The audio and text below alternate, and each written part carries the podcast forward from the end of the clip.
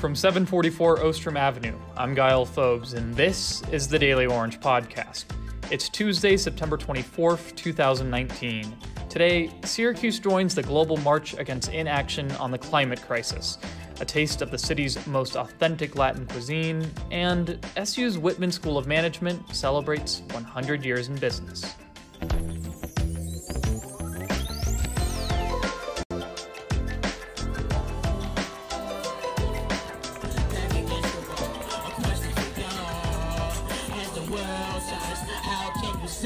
And watch the world burn.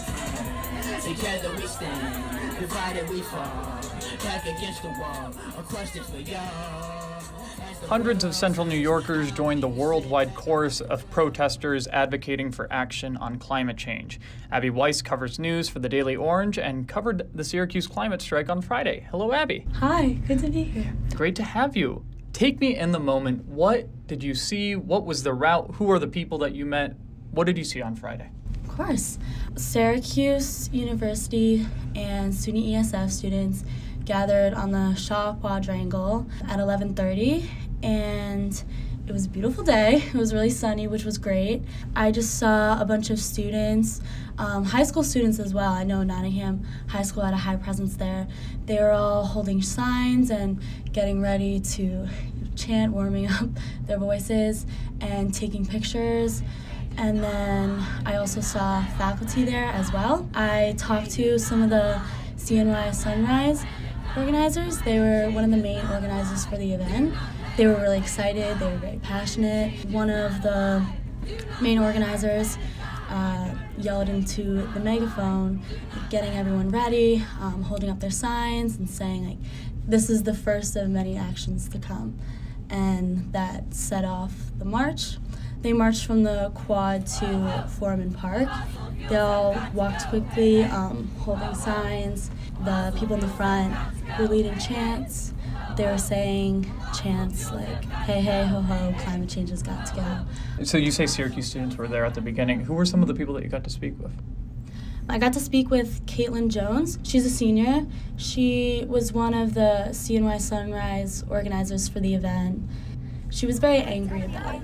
From her experience, she had worked at a nonprofit. Yeah, I learned a lot about how just truly terrible like legislation is with in regards to like air quality and water quality in, in Syracuse. Yeah. And once I figured out like how blatantly like they don't care and they don't listen to our like appeals, um, I got really really infuriated and I, I got kind of heartbroken. So on top of Syracuse University students, you got to meet a lot of younger students uh, from local local from a local high school that actually got excused from class to go. Mm-hmm. Um, who did you meet? Yeah, one of the main speakers, Victoria Patros from East Syracuse Minoa Central High School, gave a speech saying that fighting the climate crisis was far from impossible and also saying how drastic it was and then not only younger people, but you saw some older, uh, I guess, just central New York citizens that uh, joined in on the march. Uh, what were your conversations with them like? One of the people I talked to, Julia Ganson, she was there with her two friends. They were from the Syracuse Peace Council, and they said that they had been marching for this issue since the 1970s, and they had also done other marches, such as the women's marches.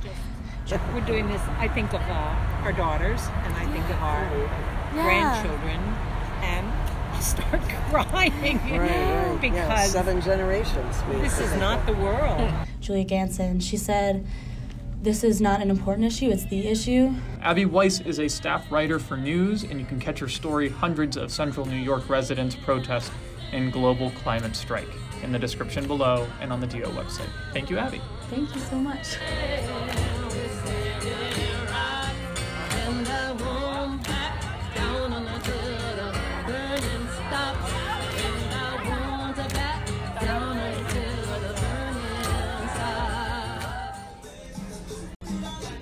From September 15th to October 15th, the United States recognizes Hispanic and Latinx Americans for their contributions to the country's history, heritage, and culture. This week, the Daily Orange looked at perhaps my personal favorite contribution food. Allison Weis and Diana Riojas cover stories for Pulp, and lucky for them, they got to try some of Syracuse's most authentic Latinx and Hispanic cuisine. Hello, Hello. to both Hi. of you. So I want to start with Allison. Where did you go? Yeah, so I went to Camino Real Mexican restaurant, which is located in North Syracuse, right near the Syracuse airport, and um, the kind of cuisine that they they have there is authentic Mexican cuisine.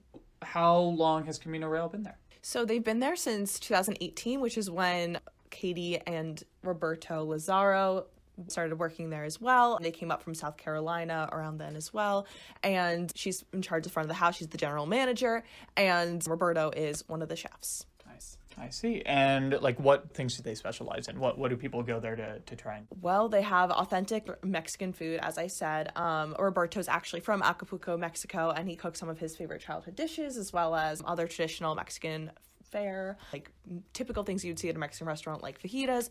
Um, they also have tamales with chicken in them, and it sounded delicious. Diana, how about you? Yeah, so I went to Las Delicias. It's located on the Westcott neighborhood.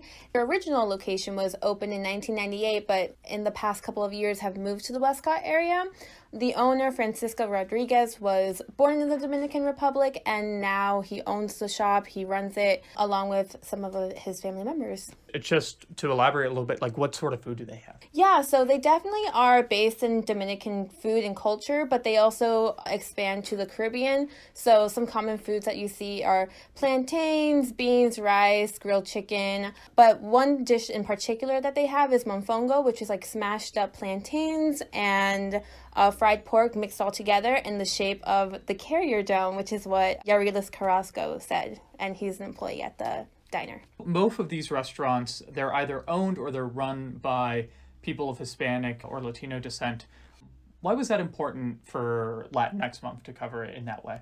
Obviously, we live in Syracuse, New York, so maybe finding the most authentic Latinx food is kind of hard to come by. And finding these restaurants, while it was a struggle and trying to see if they would be willing to talk to us, they completely agree that like oh yeah we want to be featured and we want to talk about our culture and our food and our food and through food you can definitely get who they are and like what they care for about their uh, community and culture. And um, even the customers who come in they definitely like realize how authentic this food is because they grew up with it and especially for minorities like that's very key for them About the customer, what did you both see when when you spoke to them? What what did they like about the restaurant So when I went to the restaurant, actually, as I was talking in the corner to one of the workers there, um, a customer called out to me and said, "I love this food. This is this is my favorite place to go. We come here all the time." Um, so you definitely had that feeling, and that was kind of echoed by Katie Lazaro, and she was saying how they have a lot of regulars there. They do have people from the Latinx community, but they also they have people from all over Syracuse that come in. They also, um, because they're so close to the airport, they will have tourists come in from the airport and who have been to the Southwest and have had traditional or authentic Mexican food before. And they said that she said that they also enjoyed it and said that it definitely stacks up to what they've experienced before. I see. And Diana, what, what did you do? Yeah, at Las Delicias, I had um, the opportunity to talk to James Haywood Rolling Jr. He's a director of the College of Visual and Performing Arts in Syracuse University.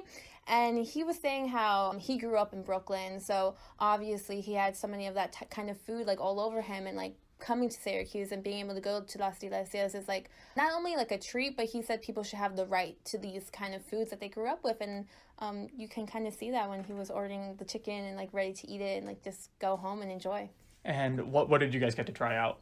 Oh yeah, I took Haywood's uh, advice and tried their chicken and magnifique. That was just like juicy and it was grilled just right. It wasn't too undercooked or overcooked. Really great stuff. And also their rice. Like I remember one of the other reporters tried the rice and they were like, "Oh my god, it's like um smushy." And I'm like, "Yeah, that's how like traditional food is like typically made. Like you kind of feel it soft and it like melts in your mouth. So really good stuff, definitely." Uh, Allison, what did We like? had a feast. We had a whole plate of fajitas. We had chips and salsa. We had guacamole and beans and all all the fixins and everything. It was very delicious. Highly recommend. Working for Pulp, Diana Riojas is the section editor, and Allison Weis is an assistant feature editor. You can catch their profile of both restaurants in the episode description and on the Daily Orange website. Thank you to you both. Thank you. Thank you.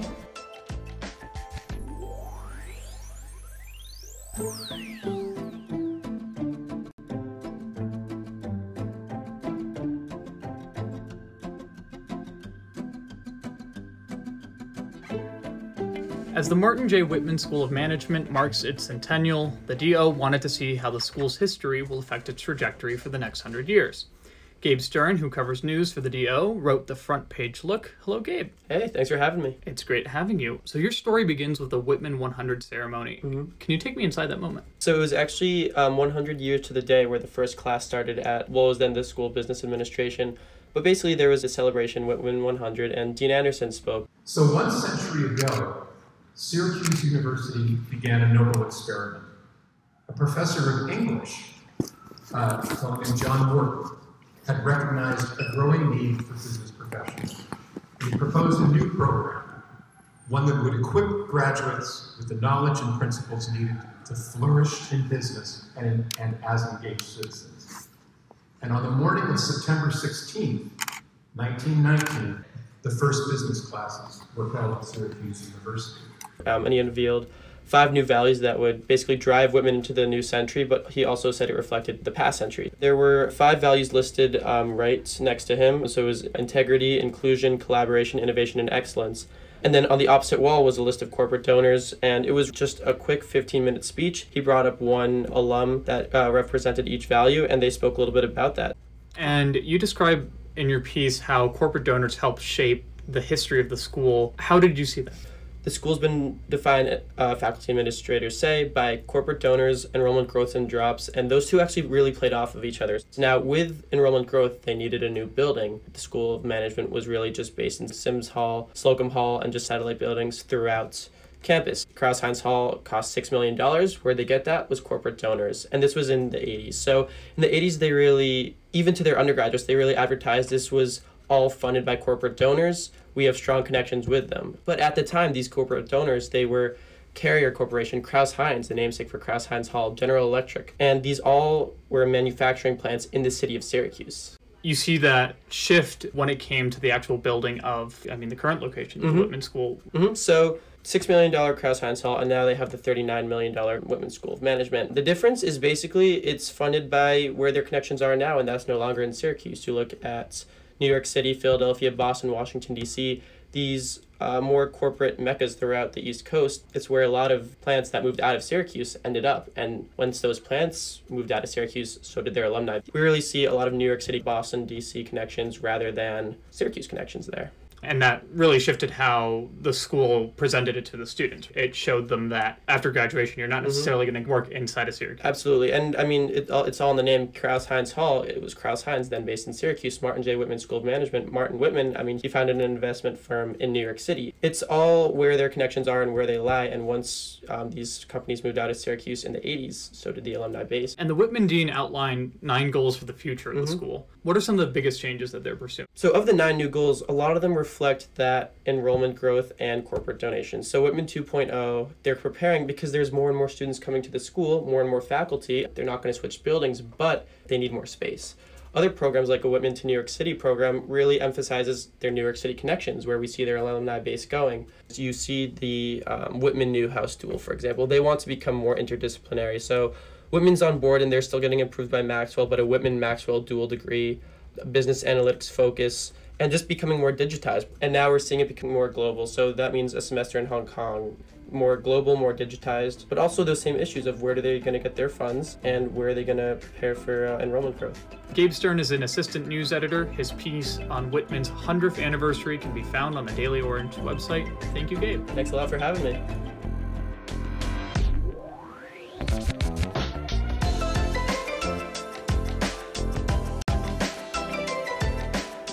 Thank you so much for tuning in to the Daily Orange podcast. A special thank you to Abby, Diana, Allison, and Gabe for their reporting. Be sure to subscribe on your favorite podcast platform and follow the Daily Orange on all your social media. We'll see you next Tuesday.